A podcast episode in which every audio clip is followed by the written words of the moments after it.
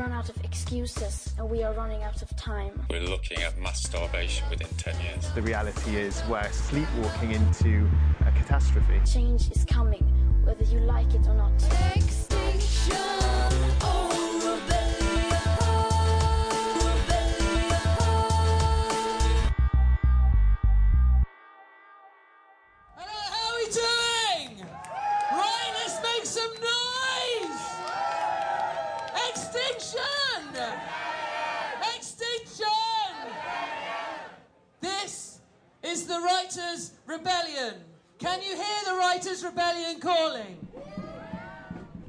Salena Godden, and I'm Jessica Townsend for the Extinction Rebellion podcast. This episode is celebrating the XR Writers Rebel event, which took place on the 11th of October 2019 in Trafalgar Square. That evening took the form of a writers' marathon with 40 of the UK's top authors reading from their own and other people's work. It was hosted by Simon McBurney and A.L. Kennedy and along with clips from the readings taken during the event, I'm going to be reminiscing with A.L. Kennedy about the night. And we're also going to feature an interview with Margaret Atwood, which was recorded on the very morning that she won the Booker Prize.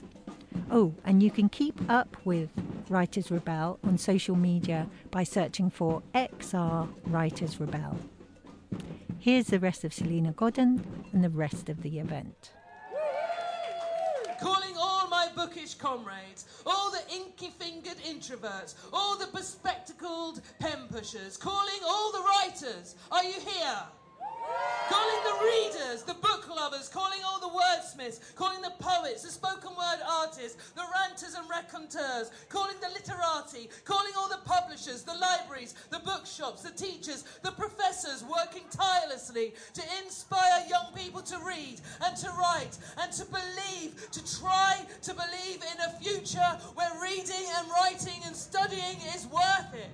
Like there is a tomorrow calling all book groups and reading support groups, the people fighting to get more books into prisons and into immigration centres, calling all creators of zines and all the pamphleteers, calling all the indies and the DIY punk poets, calling all of you, all of you, all of you, calling all of you that love books. Do you love books?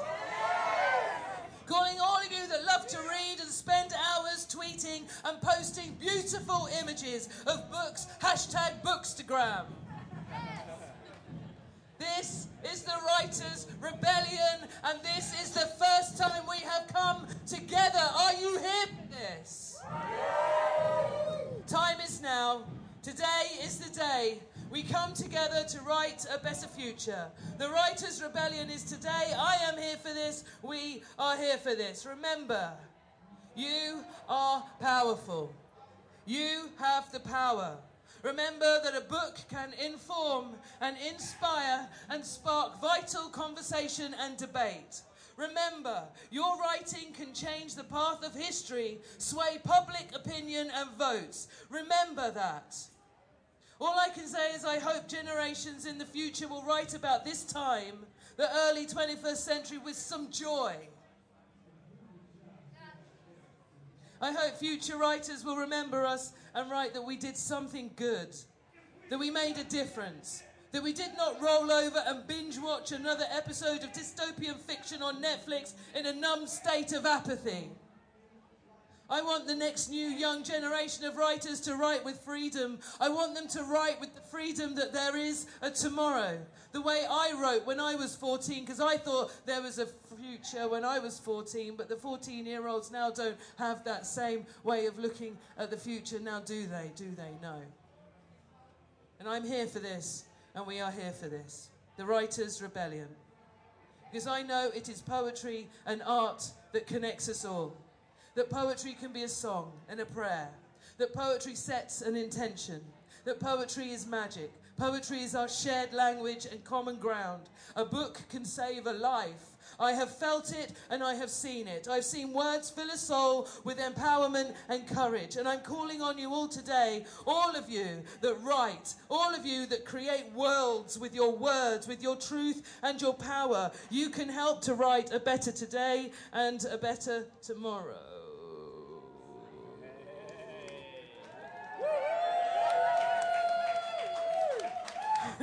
This is the first Writers' Rebellion. Are you here for this? I am here for this. Because if tomorrow is that bleak dystopia from our fiction heroes, from fiction books by Orwell and Huxley and Atwood, then as writers we have no choice but to write a better ending, to change the narration, to protest for this home we share, to protect the elderly and sick, the poor and the vulnerable, to stand up for the millions of people already affected by corporate greed and war, migration, famine, drought, and flood. We are here for this to protect our shared history and our ancestors' lands and the majesty of the cathedrals we have above us in the skies and beneath our feet in the earth and the bones of our dead and the architecture in the ocean and our forests. We must nurture all we have inherited and all that we will pass on and keep this world safe for now and for the generations to come. Are you here for this? I am here for this. I write this today. Remembering, remembering that literacy is a gift, not given freely to all. I want us to remember that women make up two thirds of the world's illiteracy and that all, not all women are permitted books and writing or a vote. And I want us to remember the silenced women in countries that are the first to be affected by extreme weather, greedy, corrupt men, and the escalating climate emergency. Are you here for that? I am here because I don't want this world to continue to be a terrible nightmare. A bloody, awful adaptation of 1984 and Brave New World and Handmaid's Tale rolled into one, but with a really badly written script and a low ranked cast with bad hair and shit makeup. I mean, who would cast Boris Johnson in the leading role of the movie of 2019? Not me. Exactly. Are you here for this? The Writers' Rebellion. We are the Writers' Rebellion, and this is the first time we've come together, and I am here for this, and we are here for this, and we unite to write a better ending. This letter comes with hope and with courage. We must imagine a better world and fight for a better world, a world that we all deserve in real life and not just in fiction and not just in the dreams of this idealistic poet standing here before you now. I love clean air. I love clean water. I love justice. I love freedom. And I share this with love, grief, and fury. Sorry. Thank you very much. This is Jessica Townsend, and I am sitting in the cafe in London uh, with A.L. Kennedy a week exactly since we did the Writers Rebel event. Let's start at the beginning. When I turned up Mm-hmm. Yeah. at midday, we didn't have a stage Yeah, and we didn't, didn't have have, a a sound sound system. system. Did you know about that, or did you only know when it had been sorted out? I kind out? of assumed that that would be the case. Um, yeah, I mean, this was definitely filed in the file of we aren't going to know what this was even when we've done it, but it's all okay. And, you know, all, of the writers beforehand were going, do we know what this is? No, we do, well, we do know what this is, but also we don't know what this is, so it's fine. It's just going to be what it is. And everybody who turned up was okay with it's going to be what it is. Yeah, and, and, and what it was was a sort of tombola tent. It was a gazebo. Taken over, a gazebo. tombola gazebo, made beautiful by endless improvisation. Yeah. But there were also sirens going on, people being arrested behind Drums, us. shouts, cheers, uh, a man climbing onto a van covered in crash barriers and saluting as if he was in a, I was facing a, the an Ealing wrong way. Comedy. It was magnificent, going huzzah, and everyone went huzzah, and he drove off on top of the van. Then you had the torrential downpour, you had the improvised light catching in the torrential downpour off the gazebo, which looked as beautiful. as The only thing that made it more beautiful was Simon Schama still reading, people still listening, Yes. and, and the Red Brigade, Yes. who just appeared out of a, a fine mist to make shapes underneath the rain that basically made it look as if they had arranged the rain at that point to make everything more beautiful. Uh, And Simon Schama was just transported, wasn't he? yeah, well, how would you not be? You're looking down at the Red Brigade, the rain is coming down, you're reading, everybody's still there, the atmosphere is is extraordinary, but human. There were moments when I just sat there and felt prickles go up my back because it was so moving. There felt to be such a richness and diversity amongst those writers speaking. all of the writers that I've spoken to, which is everybody, because I spoke to everybody before they went, just before they went out on and just after, uh, and everybody in the half that uh, Simon McBurney was chairing, you know, everybody said pretty much the same thing, which is that this is what writing is supposed to be about and for, and this is the most comfortable we've all ever felt at a literary event because it wasn't about ego, it was about saying something about humanity and trying to sustain people with words while they're trying to do a good thing, which is kind of what we're supposed to do all the time. And now, without any further ado, Simon Schama.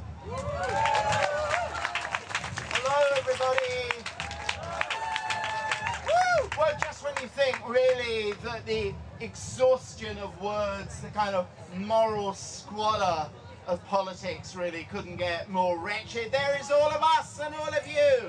Exhilaration, determination, fortitude. It's a fantastic thing. It's a pleasure to be here. So we've just heard a, a powerful speech about civil disobedience.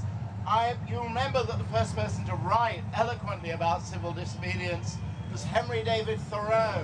And I want to read just a bit from the end of Landscape of Memory, which I, I decided to write 25 years ago now, because I felt that all the other historical subjects I'd engaged with were basically circumscribed by this deep, fundamental story of the relationship that humanity has had with nature. So I want to read you something about the conflict that burned inside Thoreau between these demands of actually getting into the stories of our homes and his itch for wildness. Returning to the end of the book, in fact. Returning to the cabin in the woods by Walden Pond, a catch of fish tied to his pole, Henry David Thoreau was seized with an overwhelming urge to eat raw woodchuck. Apologies to the vegans tonight. It was not that he was particularly hungry, and he already knew the taste of woodchuck, at least cooked woodchuck, if he'd killed and eaten an animal that had been complacently dining off his bean field. It was simply the force of wildness he suddenly felt possessing his body like an ancient rage. Once or twice, he wrote, I found myself ranging the woods like a half-starved hound with a strange abandonment, seeking some kind of venison I might devour. No morsel could have been too savage for me. So when the woodchuck shambled across his path, it was merely the wildness it represented that tempted Thoreau to grab it. I fear we are such gods or demigods, only as fauns or satyrs, the divine allied to beasts, the creatures of appetite. Thoreau feared the resurgence of the predator animal in him because he was in fact deeply ambivalent about the primitive instinct within humanity. In Walden, he agonized about the animal in us, animal in us, which awakens in proportion as our higher nature slumbers. It is reptile and sensual, and perhaps cannot be wholly expelled like the worm which even in life and health occupies our bodies. Drinking water from the brooks and eating berries, he was never pure enough for his own conscience. A virgin, he was never chaste enough for the content of his soul. As much as he fled from the conventional pieties of New England society, he was manifestly part of it in his attack on his own creature instincts.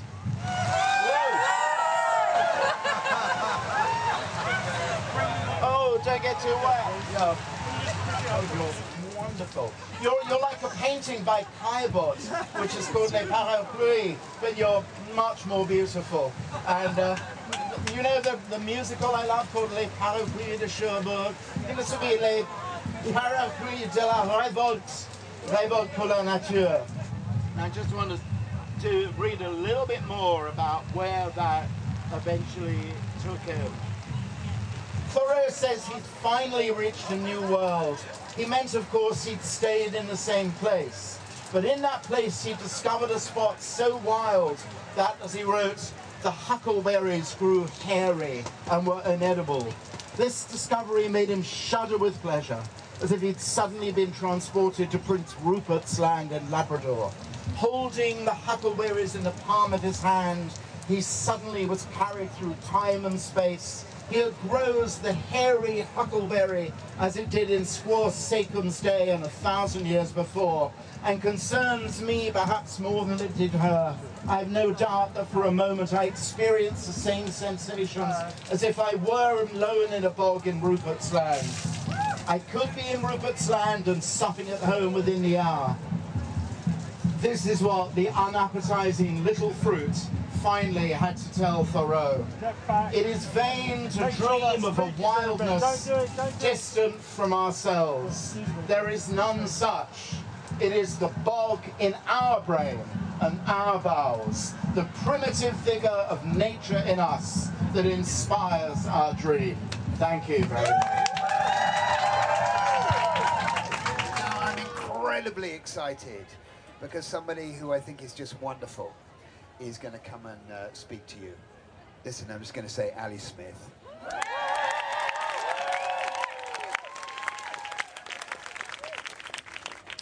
Hello. Here's a short, short story about the long, long view.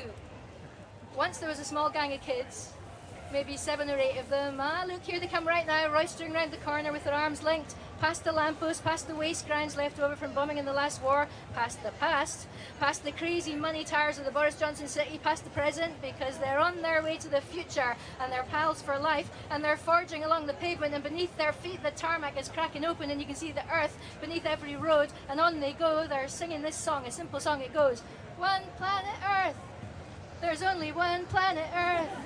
One planet Earth. There's only one planet Earth. And they don't know it because they're young, but that song's tune is an old one. It's the tune of a song called Guantanamera, about a place in the world that's beautiful, though nowadays cynical people have turned it into the foulest sort of prison. But that old song's words hold the place's history. That old song tells the story of an old truthful man who's dying, and he wants to tell the story of his soul and the place he lives, and how those two things, the soul and the place, are rooted together. He sings about the sea and how he particularly loves the beautiful little mountain streams, and how what's wounded in life can come to the mountains to heal, and how all things grow, whether they're flowers or friendship or understanding, and how the way to deal with the bad times and with the cruelty of cynical people is to turn to the earth, cultivate its beauty, help it grow the most beautiful things. But back to that gang of kids singing and forging ahead along the pavement because behind them, look, now there is a swell of people, a swell that started as a stream and is now the size of a sea. Thousands and thousands and thousands of people, more and more. They're all the people rebelling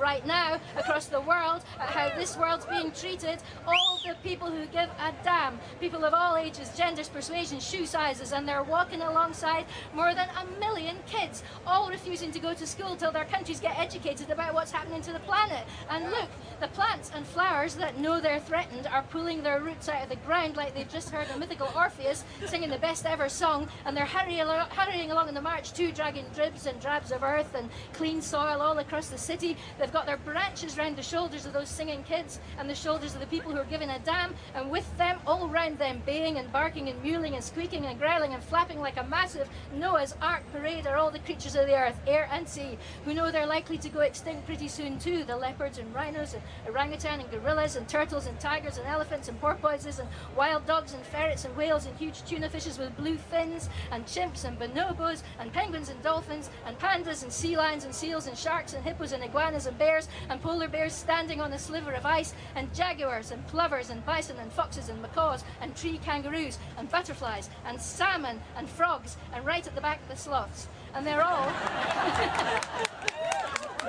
And, not just that, the air itself and the sea and the earth, they all join the march. And above that march, too, the invisible, evanescent, prescient spirits of all the already extinct species, the gone mammals and insects and fish, the dead plant life, the burnt black trees and creepers waving their ashy leaves, and with them all the spirits of the people who have already perished because of what's being done to where they live. And even some life forms from other planets are zooming down through the galaxies and joining the march. They can't not because it's so obvious. Even they know too.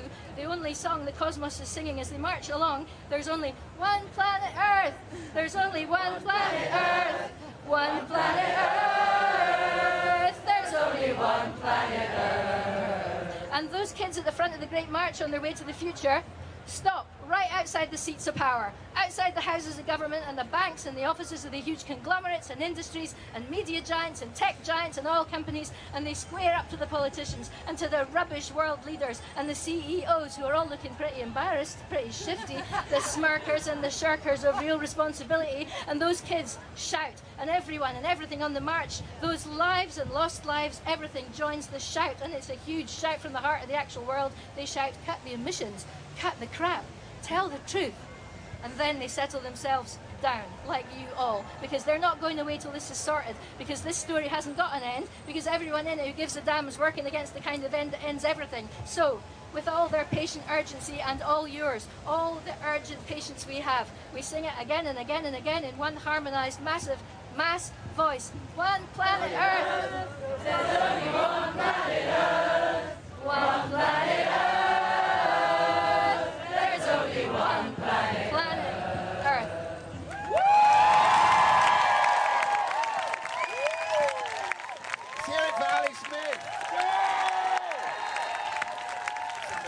Feel is here tonight, uh, who's very important, uh, uh, I think, in this act of resistance, who's John Berger, who died 2000, in 2017. And the quote from John Berger is that we here are all storytellers. Lying on our backs, we look up at the night sky. This is where stories began under the aegis of that multitude of stars which at night filch certitudes and sometimes return them as faith. And now, ladies and gentlemen, as a novelist, protege of Margaret Atwood's, winner of the Orange Prize for New Writers in 2016, please welcome Naomi Alderman. Thank you very much. I have been incredibly privileged in my life to travel in some of the last remaining wildernesses of the world with Margaret Atwood and with Graeme Gibson, uh, her partner, who died last month. Um, it, it, I remember when I first met Margaret and Graeme, I said to them, Oh God, is knowing you going to turn me into an environmentalist? And they said yes, and so it has been. Um, so, in honour of the wonderful Graeme Gibson, I wanted to read some of his words. He was an extraordinary man who devoted his life to saving endangered environments. His life and his legacy is an inspiration to all of us. Uh, this is a couple of passages of his about how we got ourselves into this terrible shitstorm we're in. In common with all living things, we humans emerged within the leisurely passage of evolutionary time. But then, bipedalism freed our hands, and our opposable thumbs encouraged sophisticated tool making.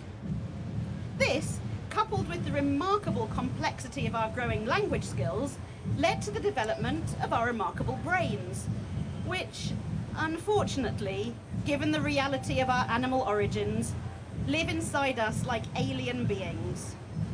Astonishingly, the brain has almost persuaded us that we have no debt to nature, that we owe it neither allegiance nor respect, let alone reverence. When did we begin to fence ourselves in? Jared Diamond's article, The Worst Mistake in the History of the Human Race, demolishes the view that the agricultural revolution freed our hunter gatherer forebears from lives that were nasty, brutish, and short. Diamond tells us that the life expectancy for hunter gatherers was about 26 years, whereas that of early farmers fell to 19 years. skeletons of the period reveal a 50% increase in malnutrition, a fourfold increase in anemia, a threefold increase in bone lesions reflecting infectious diseases. That's what happened when we started doing agriculture. Settling in family groups on specific areas of land was not only bad for our health, but it imposed relentless drudgery and want and led to overpopulation and widespread inequality, all of which continue to bedevil the vast majority of us human animals. Moreover, the agricultural revolution fundamentally transformed our relationship with the wild natural world. With our dependence on domesticated animals and plants within our fences, we came to resent and fear all that we had not bred or planted, all that we had not cultivated and civilized. We came to use those words interchangeably, just as we came to believe that the land and its produce were ours, and that the real animals, the valuable animals, were in our barnyards or pastures or curled up by our fire. Wild animals who trespassed for food were considered vermin, best to be shot on sight. Indeed, we decided it was better to kill them before they discovered our property. Over time, this practice morphed into recreational hunting, hunting and killing just for fun. As we have become dependent on monocultures and on our dull, slavishly exploited and commercially useful animals, as we have come to share many of these qualities, we have lost touch with the magic animals of our past, and with them, the dynamic and redemptive sense of our collective place in the extraordinary event that is life on Earth. A very special aspect of the Writers' Rebel launch was the support of Margaret Atwood, who sadly wasn't in London for the actual day of the 11th of October, but who generously gave me an interview the following Monday on the 14th. That was the morning of the Booker Prize. And it was so generous of her to spare time on that very special day. And after the interview, I took off the badge, my Extinction Rebellion badge, from my coat and gave it to her. And she wore it that evening to the ceremony uh, where she co won the Booker Prize. Margaret, thank you so much for seeing us from Extinction Rebellion and the Writers Rebel Project. We were very, very grateful that you supported our event. It was a tremendous success. Wonderful. There were people sitting in the rain, literally listening. I'm sure you've been aware of Extinction Rebellion. Do you remember when you first heard of us? Oh, probably through Twitter or social media in some way. Uh, but uh, but I'm I was very glad to see this initiative by young people because I grew up amongst the biologists and they knew back in the 50s that uh, something like this was going to happen unless humanity changed its its ways, which they did not. No. And for me, the person whose words have resonated strongest around the crisis is Greta Thunberg. Yeah, she's wonderful. Yeah.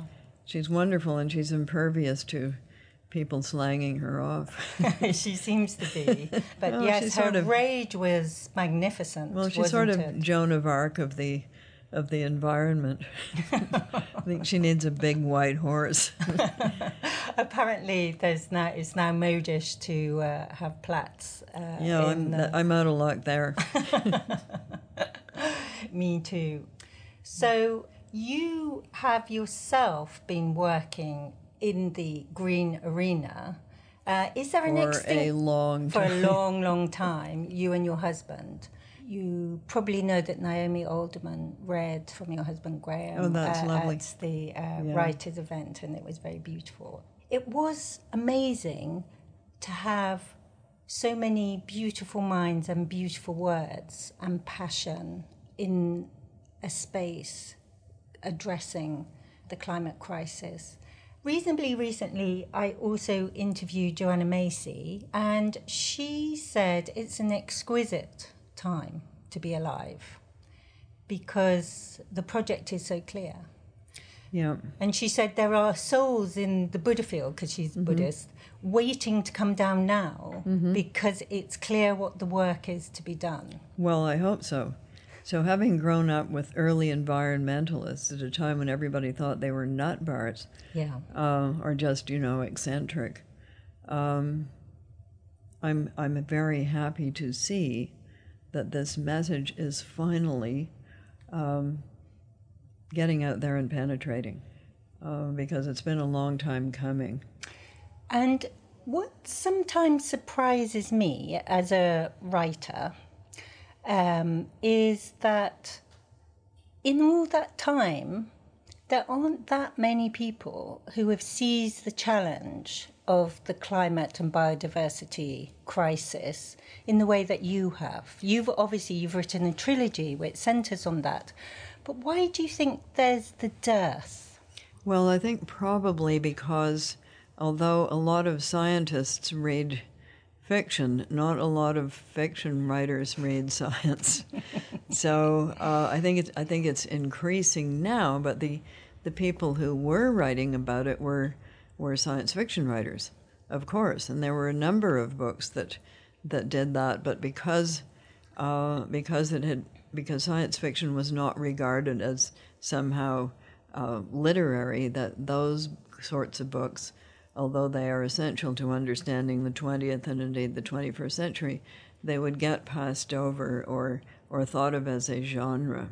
Oh, there's an old hippie called Dan Bloom who lives in Taiwan, who, all all on his own start started uh, uh, promoting climate fiction and that was some years ago. But but now it's become an accepted thing, and uh, you you can't write a whole novel with that as the protagonist, but it's become the background, uh, or indeed the foreground for a lot of a lot of books now.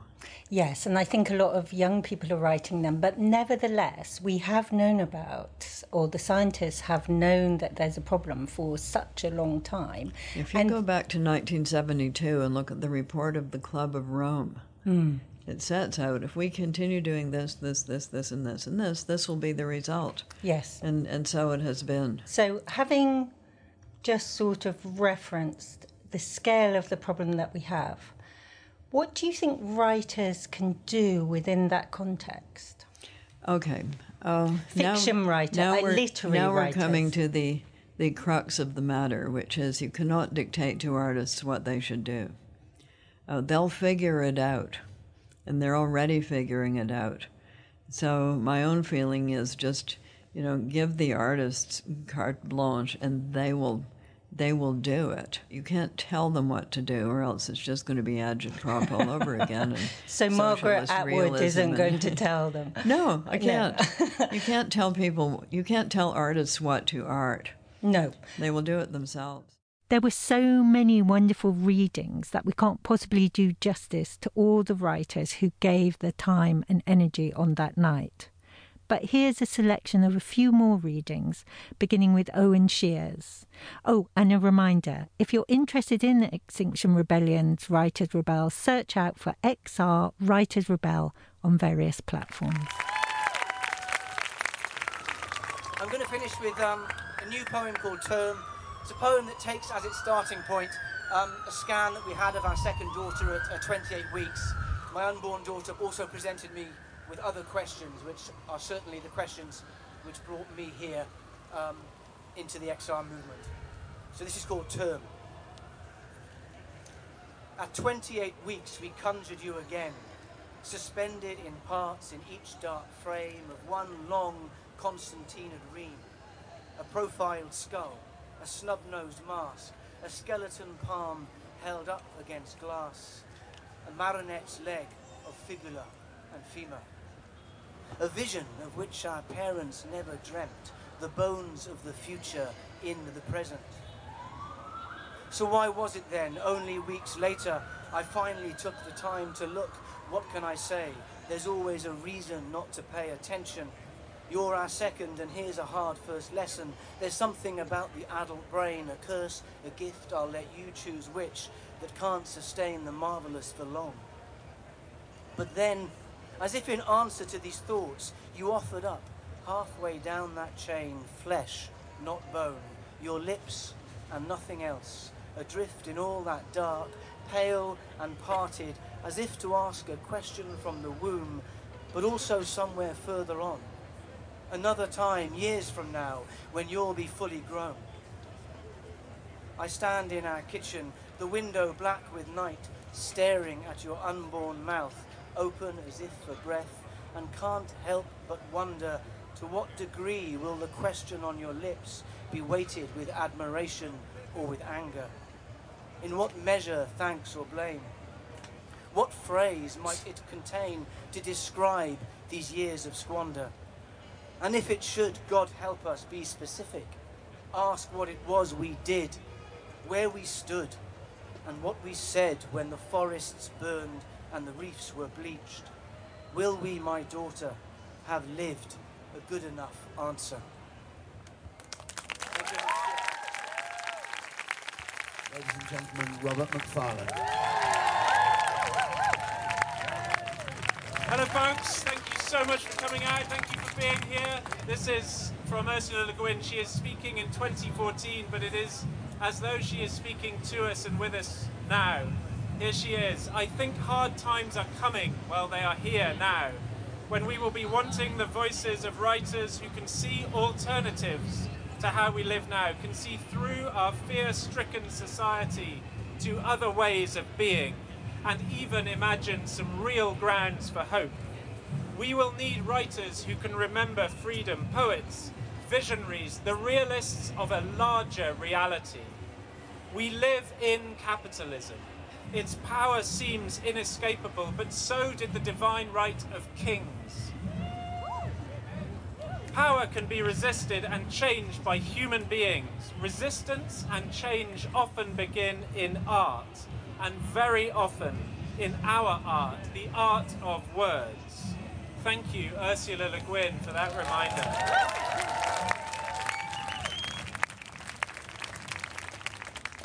Going to read something that I wrote now, which is a protest poem.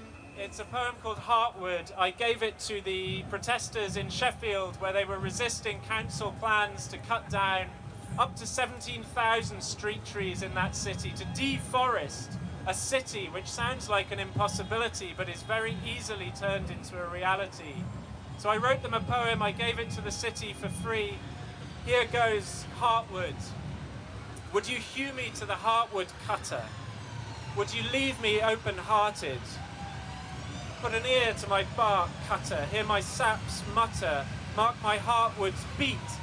I'm gonna keep going over that noise, my leaves flutter.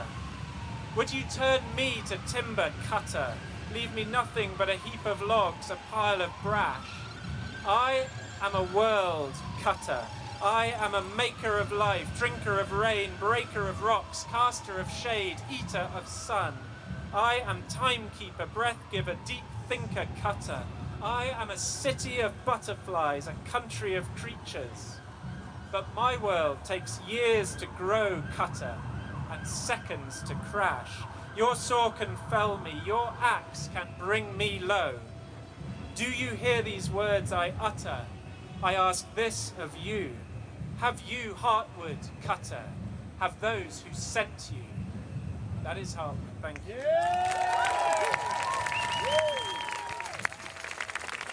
Our next writer is Anthony Joseph.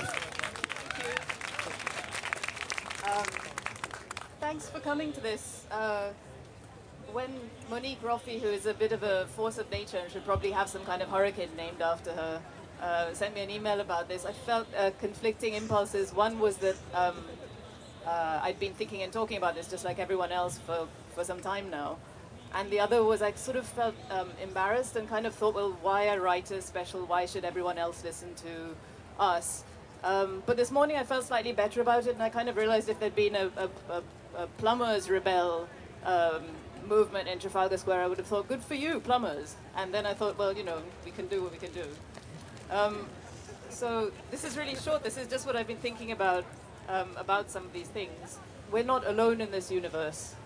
For a couple of thousand years, humankind has been telling itself a story of how it's better than the rest of nature. Somehow we began to feel we were separate from everything else animals, insects, hills, trees, the sea. We told ourselves this tale of isolation and carried on pushing away every reminder that we're not only connected but just one part of the whole. It's hard to argue that we're the most intelligent species. Right now, we look like a baboon sitting on a tree branch, industriously sawing through it, while maybe also giving some kind of discourse about how special primates are. But the one thing we are good at is learning. This is the time to see things as they are. There's a magic in seeing clearly and admitting the truth, because after that, everything has to alter. The important rebellion now is internal and silent, a quiet big no to the way things have been so far. We can simplify, waste less, pay attention. The power isn't outside us, it isn't outside you. The way we vote, what we want, how we spend money, what we eat, what we read and watch and listen to, government and industries, companies are very, very interested in this stuff. You know that. As we change, they change. It's not too late, it's time. Thank you. Please welcome Natasha Walter. Thank you. It is amazing tonight for all of us. But for me, maybe particularly extraordinary because on the last time I was here was on Monday, and I was lying about there, and there were about a dozen policemen around me, and then suddenly there were about four policemen taking me to a van that was parked just behind there, and then I went to the police station and so on. And what I remember from the moment of arrest it isn't the fear or the discomfort. It was the amazing solidarity and the love that the people around me showed. So I want to thank you all.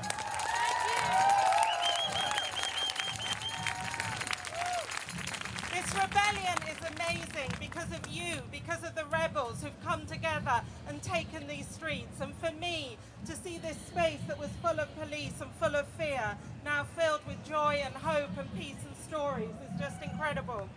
So I'm going to read from something that I didn't write myself. It was written by my father, Nicholas Walter, who was active in the peace movement of the 1960s, from this pamphlet called Non-Violent Resistance. Because I think that those of us who are engaged in civil disobedience in this rebellion, we should remember our long history and the people who came before us. Let us never forget the power of disobedience. The myths of Prometheus and Adam and Eve, the revolt of the small against the great, are some of the oldest and finest myths of all. And mythological disobedience is not mere nihilism. Prometheus brought fire to the earth. Adam and Eve ate the fruit of the tree of knowledge and did not die as their creator told them they would, but their eyes were opened. Disobedience, said Oscar Wilde, is humanity's original virtue. It is through disobedience that progress has always been made, through disobedience and through rebellion. Failure always haunts rebels, but we aren't dead yet. And while there is life, there is hope. And each step we take bears witness to that hope. Gandhi said, a non-violent revolution is not a program of seizure of power. It is a program of transformation of relationships. A tiny grain of true non-violence acts in a silent, subtle, unseen way and leavens the whole society. And our task now, maybe, is to sow these grains. And this is what our movement is trying to do. I love the fact these words were written in 1963 and yet they still feel they feel like they're written for the rebellion today. Whatever doubts we may have about the effects of our resistance, our rulers seem to have none. They drag us about and throw us into puddles and fountains and fine us and caution us and imprison us and fear us. And while failure may haunt me, any person's rebellion strengthens me. We shall go on making our point until it is taken. We are a few. Well, we're many, right? But a happy few. We are in debt, but not in despair. I like to read that like we're in debt to those who came before us. We make mistakes, but people who don't make mistakes don't make anything. We're not yet grown up, but we will never stop growing. We are one eyed, but we are living in the country of the blind. We are neurotics who defy our political parents, but they are psychotics, building worlds of fantasy which will collapse around themselves and us. We are amateur incendiaries, but they are professional pyromaniacs. And we are living in a world where faith is always misplaced and hope is always betrayed. And somehow we are managing to keep faith and hope alive. There is something here, right here, created yesterday and creating tomorrow. But today, the struggle. And the struggle is people against obedience, people against death. And the story isn't over yet. Thank you.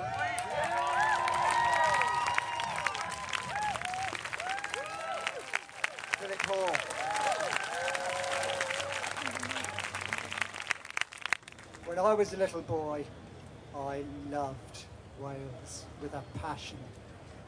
We persuaded my mum and dad to drive me and my sisters to Windsor Safari Park to see the dolphins. We sat at the front of the aquarium. A big gate opened up at one end. In leapt the dolphins, hydrodynamic, exquisite, beautiful creatures. Someone held up a hoop. The dolphins jumped through the hoop. They threw a ball in the air. The dolphins spun the ball on their beaks. And at the end of this performance, the dolphin caught a fish as a reward. I started to feel uneasy with what I was witnessing, my sisters and I. Then the dolphins were cleared from the arena and a bigger, blacker gate opened up at the other end. And in swam Ramu, our other performer, an orca, a killer whale. The most successful animal on this planet, not human beings. Orcas, evolved in their state, have been around for six million years. They are social, tool using, matriarchal animals present in every ocean. Ramu, our other performer, jumped through a hoop, balanced a ball on his nose, and caught a fish in his beak. I had to stop loving whales at that moment. It was a moment of apostasy. I realised what we did. Around that time, two hippie scientists went out from the coast of the island of Bermuda, Shakespeare's island of strange noises, and they lowered a hydrophone into the Atlantic Ocean and they heard a sound. The first time that sound was recorded, it was the sound of a humpback whale. You all know that sound now. It's almost a cliche. But imagine hearing that for the first time. Imagine realizing another animal other than us had culture, was singing what sounded like a lament, a threnody. If whales had been able to protest their abuse, we would never have been able to do what we did to them in the 20th century. Three million great whales died at our hands last century. Whales are still dying at our hands, purposefully or actively. Fast forward to 2001, I was on holiday in Cape Cod. I was just about to leave, go back home, and I saw a sign advertising whale watching on the pier. And all those memories of that whale in that concrete tank outside Windsor came back to me, and I thought, I'm not going to give money to people to take me out to see whales being captive, as I thought. Nonetheless, I stowed my cynicism, paid my $12, got on the boat, stood on the prow of the boat. Half an hour later, out in the middle of the Atlantic Ocean, a 40 ton, 40 foot humpback whale breached right in front of me. This barnacled angel, Megaptera novaeangliae, hanging there, and a diamond of sea spray. And being a practiced writer, I responded poetically. I said, fuck. because there are no words to join our existence to the natural world. We can only bear witness. We can only bear witness. Since that day, I have been on a mission to the whales. I have appointed myself as an ambassador of the species. I've swum with whales, I've spoken with whales, and in the year 2006, I swam with whales for the first time in the islands of the Azores. We went to film for the BBC, and we came upon a pod of sperm whales in the middle of the Atlantic Ocean in the Azores. And I started swimming towards these whales. The director said, Something's gone wrong, the camera's not working. He told me to come back. I wasn't coming back. I'd spent my entire life wanting to do this. And I started swimming through the water, very, very deep ocean. I didn't learn to swim until I was 29. Very scared of the water. There really are giant squid down there. There really are great white sharks down there. I'm swimming towards this pod of sperm whales, 12 sperm whales in front of me, wall to wall whale. And I realised I have no idea what I'm doing. As I do that, the largest of the whales, who I later realise is the matriarch of the group, they are all matriarchal, all whales are matriarchal, they've got life sorted out. She left the pod and started coming straight towards me. And I remembered very clearly that sperm whales are the only animals that could and indeed have swallowed human beings. I thought this is going to be a great way for my finale for my book. Unfortunately, I'm not going to be around to enjoy it. But as she starts coming towards me, I realise she's not stopping. I think, oh my God, what's going to happen? She's either going to ram into me or open her mouth at the last moment. At that moment, I lose control of my bodily functions. And I think, oh my God, how rude to come visiting someone and piss on their doorstep. Just then, I start hearing it. Actually, I feel it through my body, through my skull, through my sternum. The whale echolocating me, creating a three dimensional sound picture of me in her head. It was ironic, I'd spent all this time trying to write about whales, trying to describe whales, not finding the words. Here was a whale trying to find the words for me. And then she came right up to me, as close as you are now, with this eye the size of a grapefruit. Utter sentience. Something completely other, something alien, something we share this planet with, something that possesses the biggest brain on this planet, and no one in the year 2019 can tell any of us what she does with her brain. She can be in communication with her fellow whales over tens of miles. A fin whale can make a vocalization on one side of the Atlantic and be heard by another fin whale on the other side of the Atlantic. These are animals that exist in time and space entirely outside our parameters. And as she came close to me and looked at me with this eye, which I will never forget, I had one word again. It was sorry. And then she dove like a CGI animation from this Yves Klein blue into the dark velvety black and disappeared. We went back to land. For three days I couldn't sleep because every time I closed my eyes, I just saw whales swimming through my head. There's nothing I can tell you about these animals. No words express them, no words can even give you an idea of them. But my God, a whale swam up the Thames this week. What kind of message is that for us? I don't know. Thank you very much. A really lovely welcome to Arenison Okoti. One of my favourite books about nature is Kathleen Jamie's Sightlines. Um, this particular excerpt is about the power of silence. So this is Sightlines. Polly and I are both wearing old goose down jackets, mine patched with gaffer tape and hats and gloves and boots. When the party's assembled, we begin trudging inland over crisp plants quite new to me. I've long loved the word tundra with its suggestion of far off northern emptiness.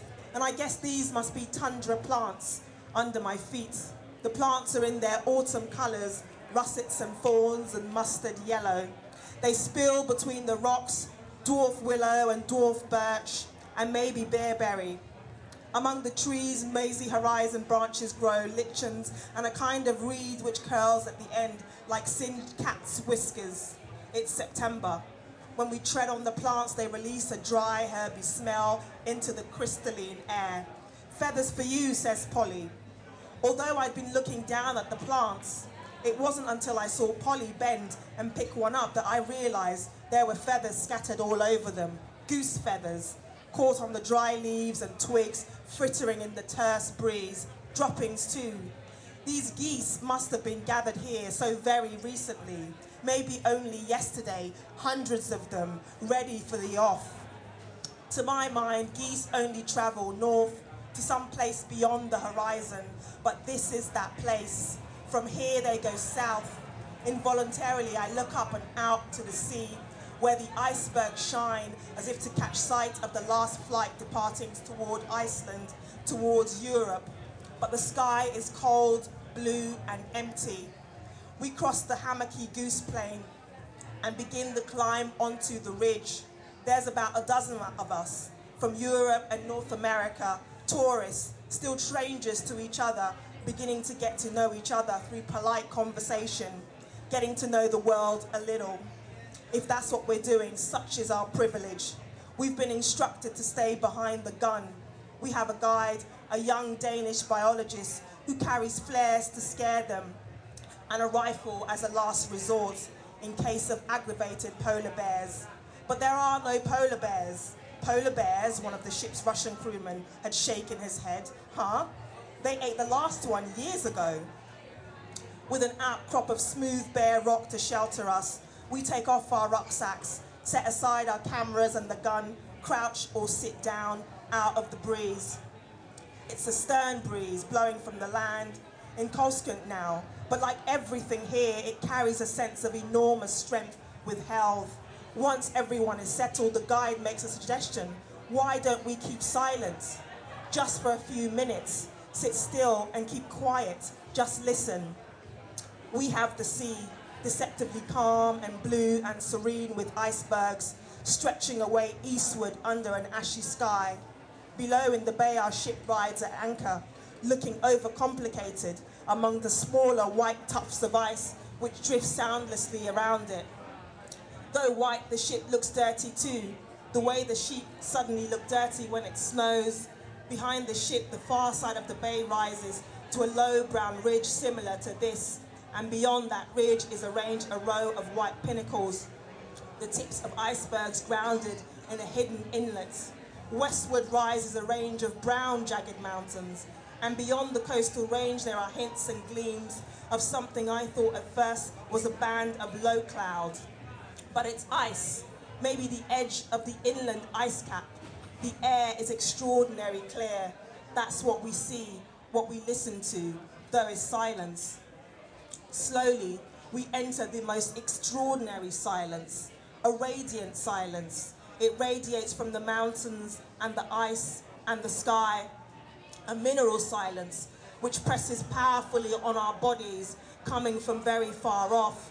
It's deep and quite frightening and makes my mind seem clamorous as a goose. I want to quell my mind, but I think it would take years. I glance at the others. Some people are looking out at the distant land and sea. Others have their heads bowed as if in church. A minute passes, maybe two, maybe five, just the breeze and this powering silence. Then a raven flies over. I know Polly likes birds, so glance to see if she's noticed, and she has. Her head is tilted back, and quietly, she's raised her gloved hand to shield her eyes. The bird, utterly black and alone in the sky, is heading inland on the steady wings. It too keeps quiet. They used to navigate by raven, the Vikings, there being no stars visible at such high latitudes in the summer. The old sagas say that the Viking settlers of Iceland took ravens out of sight of land wallowing at sea. They would release a raven and watch it climb the air until it was high enough to sight land. Where the raven headed, they followed in their open boats. Maybe ravens had brought them here too, in their Greenlandic voyages a thousand years ago, a thousand years, the blink of an eye. Be quiet, I tell myself. Listen to the silence. I take my eye off the raven for a moment, and when I look back, it's gone. How long we sit there, I don't know. I know only that I'd never heard anything like it. A silence that could dismiss a sound as wind would dismiss a feather. Five minutes, ten minutes in a lifetime. Some people say you can never experience true silence because you come to hear the high whine of your own nerves. That is to say, you hear the very nervous system which allows you to hear at all. Nerves because we are animals, not ice, not rock, driven by cold and hunger. It's cold, our animals' bodies say. Best get moving, keep warm, keep hunting. So after maybe 10 minutes, by some unspoken assent, a movement, a cough, our experience of deep silence is over and life begins to whip us on our way. We all begin to slowly stand. Polly catches my eye, gives me the little smile and shrug, which I already know are characteristic of her. We begin to move downhill, back towards the waiting boats. It's a while before anyone speaks. Thank you very much. I'd like you to welcome, please, somebody who was very important for me in my life, um, Ramesh Gunasekara. Thank you very much. Um, I'm going to uh, read you a, a short piece from a book uh, published 25 years ago, um, and it seems to be quite uh, quite right for today. It's uh, it's this book, Reef. The section's called the Strand Line, and this is how it goes. There was a pebble beach at the bottom of the cliff near the cottage. When the tide retreated, the shingle gave way to muddy sand and revealed the debris of a whole new world to me. Irish moss, moon jelly, sea kelp, razor clams and cockle shells, sand dollars, and nylon rope. In the evenings, when I walked along the path of crushed purple ringed mussel shells, I would hear the seabirds cry, plaintive calls of cormorants and black tipped herring gulls, as sad as our uprooted, overshadowed lives. Then the northern sun would find its prism and the sky would flare into an incandescent sunset above the oil refinery on the other side of the estuary. Petrochemicals stained the air in mauve and pink. The sea shimmering between the black humps of barnacled rocks, mullioned with gold bladderwrack like beached whales, thickened into a great beast, reaching landward, snuffling and gurgling. The sky would redden, the earth redden, the sea reddened. I asked Mr. Salgado, do all the oceans flow into, into each other? Is it the same sea here as back home? Maybe, he shrugged. The earth has spun with real stars under a beautiful blue robe ever since the beginning of time. Now, as the coral disappears, there'll be nothing but sea, and we'll all return to it. One day I showed him a newspaper report about a symposium on man and coral. You should have been there, I said, presiding over it all. He looked wistful. It was a kind of obsession before. But other people at last, I said, all over the world, seem to share that obsession about the coral reefs. He said, You remember? It's all one ocean. The debris of one mind floats into another. The same little polyp grows the idea in another head. He smiled and touched my head. But these gatherings are full of people who see the world in a different way now. They carry a lot of heavy equipment suntan oil, scuba tanks. They're only concerned with the how, not the why. I belong to another world. Even Darwin searched his desk for a pen more than the seabed, you know. He relied on reports, talk, gossip, a tallow line. He looked into himself. In our minds, we have swum the same sea. Do you understand? An imagined world. The one time I did swim out to Mr. Salgado's real reef back home, I was frightened.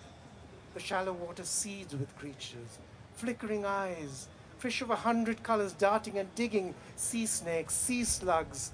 I swam into a sea of sound, my breathing punctuated by clicking and clattering, the crunching of fish feeding on white tips of golden staghorn. My own fingertips seemed to whiten before me as triggerfish, angelfish, tigerfish, and sandstone pufferfish swirled around me. Mr. Salgado shook his head. I should have done something, you know. I used to think that in a month or two, the next year, I would have a chance to turn our whole bay into a sanctuary, a marine park. I used to plan it in my head, you know, how I'd build a safe harbor. We could have shown something. We could have shown something to the world, something really fabulous. Why didn't we? Thank you very much. Thank you, Romesh. The person who's going to read is written specifically about this week. So this is brand new, red hot raw writing here. Big welcome for Tom Bullough.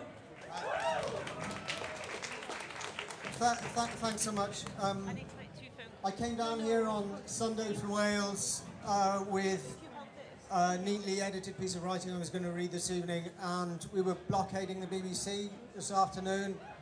And, and uh, as I was sitting there, I wrote this instead.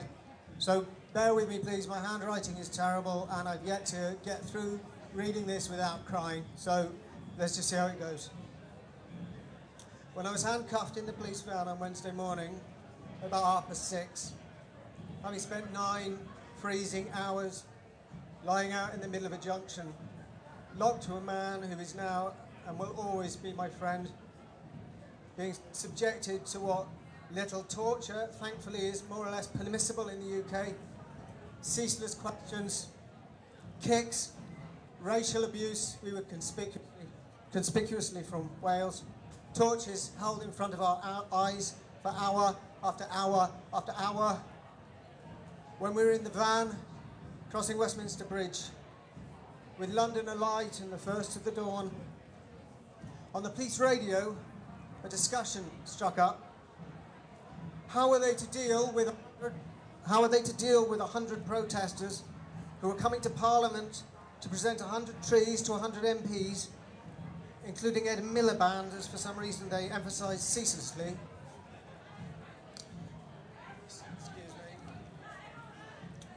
Who were coming out in an expression of solidarity. It was my son's 10th birthday, and I wasn't with him. In fact, I was arrested at the exact time he was born. The woman in front of me in the van, who had just endured the same nine hours, locked to a suitcase filled with concrete, which, as it happened, I had helped to build. At the talk of the trees and of the MPs, her eyes filled with tears, and let's be honest, mine did too. The madness of this that we should be forced to break the law to make our government, our representatives, listen. But the fact is, well, that they are listening, or starting to, because they must because we are right. We are right like the sun is bright. There are no shades at all.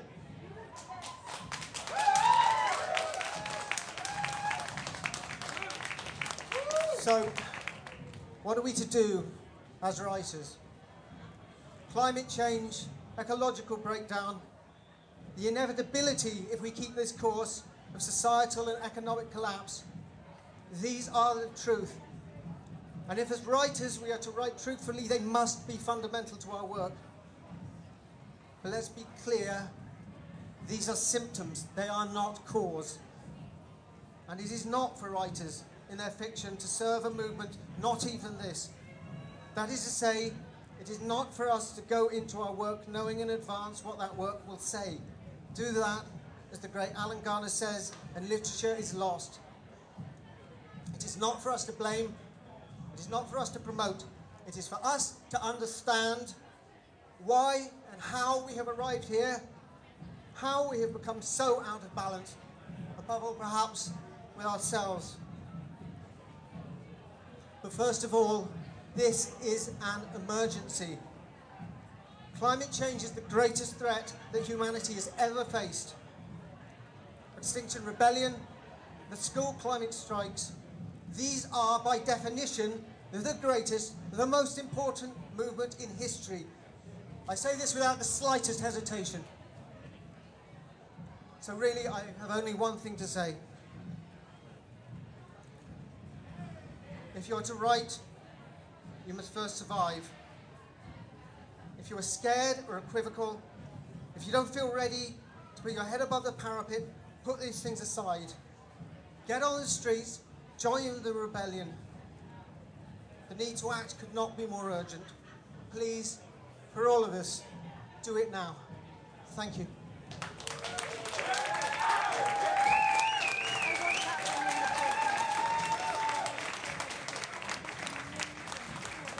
Thank you, Tom. That's writing. That's what writing does.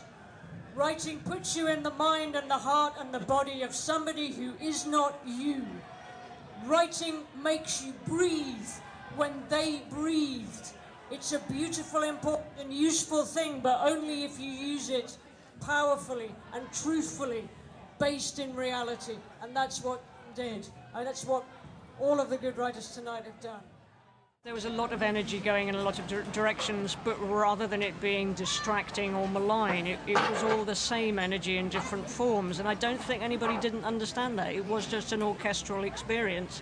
I don't think anybody's going to forget um, a whole load of people in their 20s reciting after Toby Litt, wisdom is sold in the desolate oh. market where none come to buy. I mean, and this is, you know, people who aren't supposed to be interested in poetry, and high art poetry isn't supposed to speak to you. And it, it was the reverse of every assumption, and every assumption that even literary events and art events now make. So they're all apologizing for themselves, and they don't allow something to happen that just makes people love the sound of words in their bodies and, and find that somebody has been through grief before them and can sustain them in their own.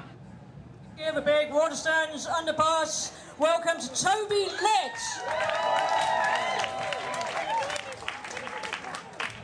Okay, mic check. I'm going to do short lines and you're going to repeat them as loud as you can. This is William Blake. He wrote Jerusalem, he wrote some other stuff too, and he would be here.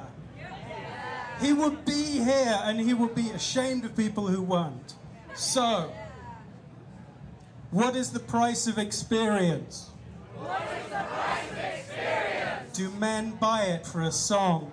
Do men buy it for a song? Or wisdom for a dance in the street? Or wisdom for a dance in the street? No! No! It is bought with the price of all that a man hath. It is bought with the price of all that a man hath. His house, His house, his wife, his wife, his children. his children. Wisdom is sold in the desolate market, Wisdom is sold in the desolate market. where none come to buy. Where none come to buy. And in the withered field, where the farmer ploughs for bread in vain. Where the farmer ploughs for bread in vain. It is an easy thing It is an easy thing to triumph in the summer's sun to triumph in the summer sun and in the vintage, and in the vintage. and to sing on the wagon loaded with corn.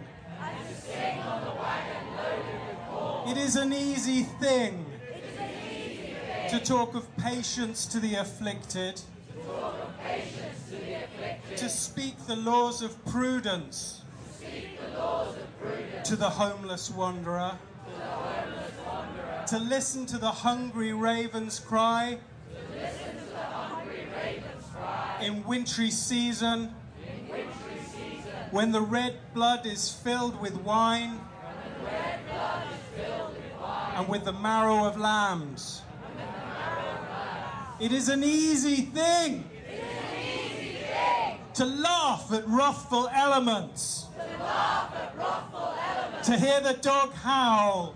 To hear the dog howl. At the wintry door, at the wintry door. the ox in the slaughterhouse moan, The ox in the slaughterhouse moan. to see a God on every wind, To see a God on every wind. and a blessing in every blast, And a blessing in every blast. To hear sounds of love sounds of love. in the thunderstorm In the that destroys our enemy's house, our enemy's house. to rejoice To in the blight that covers this field and the sickness that cuts off his children while our oil and vine sing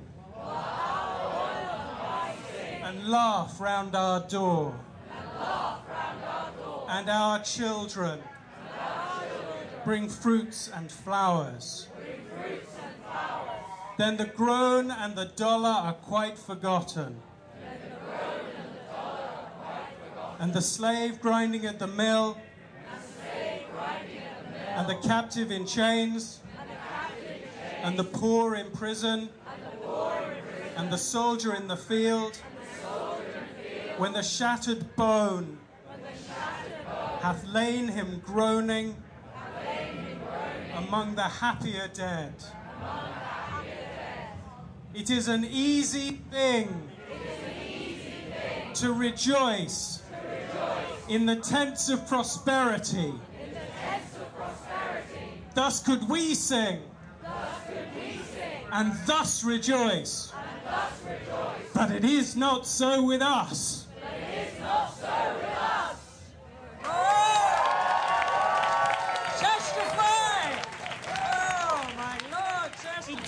feel very much like it was part of a rebellion, even though it was a quiet point in it, uh, Yeah. focused on the words. Yeah. Uh, there was rebellion going on all around, and actually that night Trafalgar Square got cleared. It did, and you Yeah. went, went to Vauxhall. Um, yeah, I mean, it, it, it made sense. And I think quite often writers and writing, which you need because you open the newspapers and it's car adverts and it's a narrative about stupid millennials and you can't change anything and don't give money to charity because they're, you know, you're always being told narratives. So narrative is hugely important. Words are hugely important. Um, and this was about no, we are proud of what we do. We acknowledge that it's not everything, but it's useful. Yes. And we're building a narrative that has strength and resilience. Yes. And when you go you, away, you know, I said at some point on the night, you know, when you go away, this is inside you now.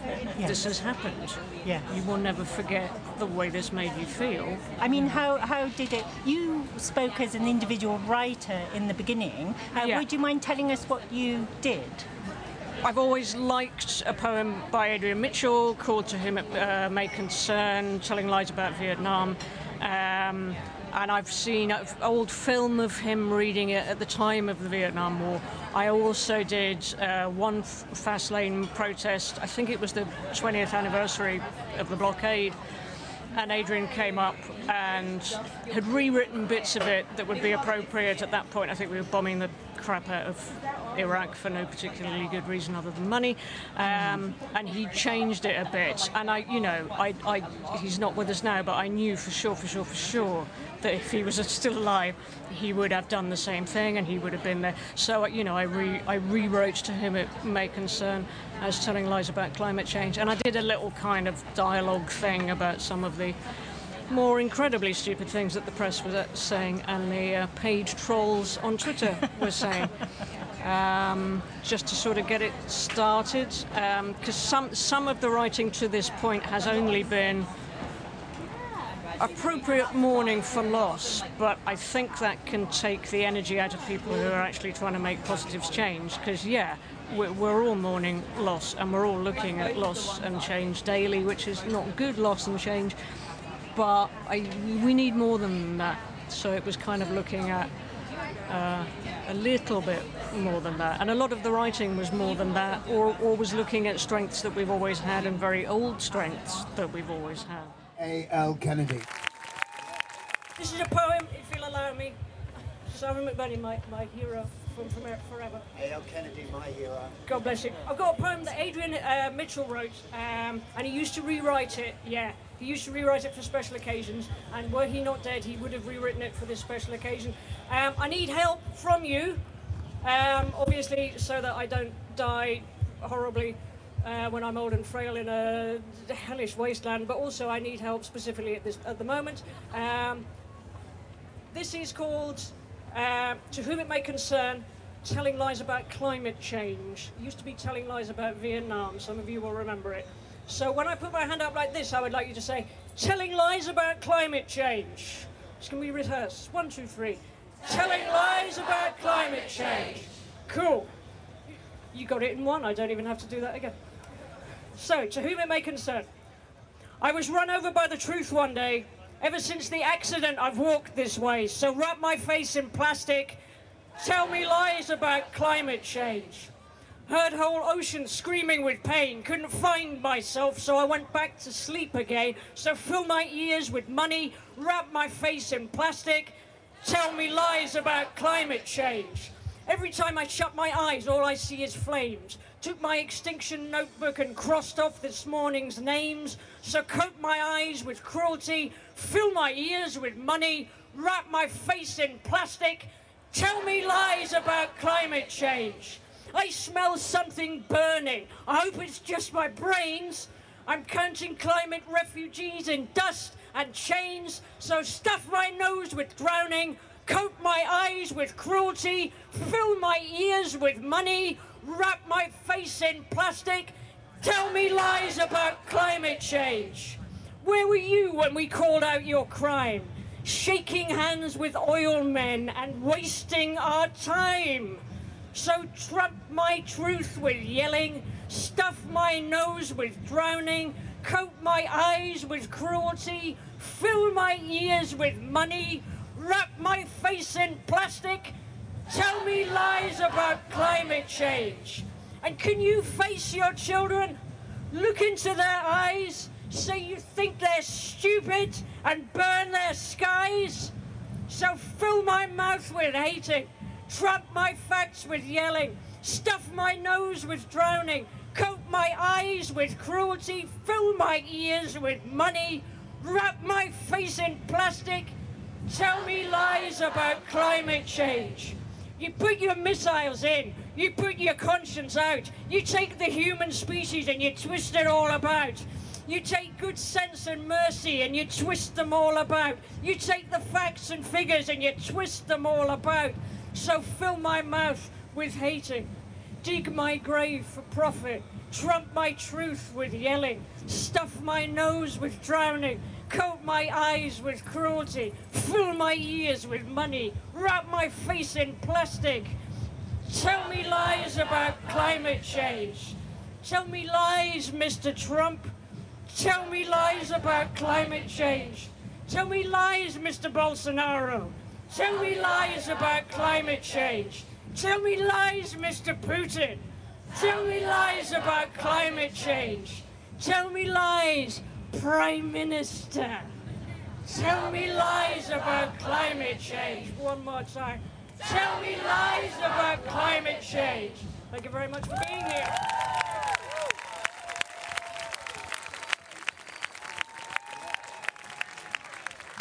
So that's, that's the end of the first Writers' Rebellion. Remember, tonight you cast a spell. That's what words do. In the bones of your body, in the flesh of your body, in the joy of your heart, in the joy of your mind and your soul and your spirit, you have cast a spell. Go home safe. Go home knowing you are not alone. Go home in power. Go home in strength. Your home may be a tent across the road, I don't know, wherever you feel is home. Go home knowing you are part of something which is now in motion. The spell has been cast, and this is not the last that you will hear from XR or from the Writers' Rebellion. Thank you so much for being here and for being part of this.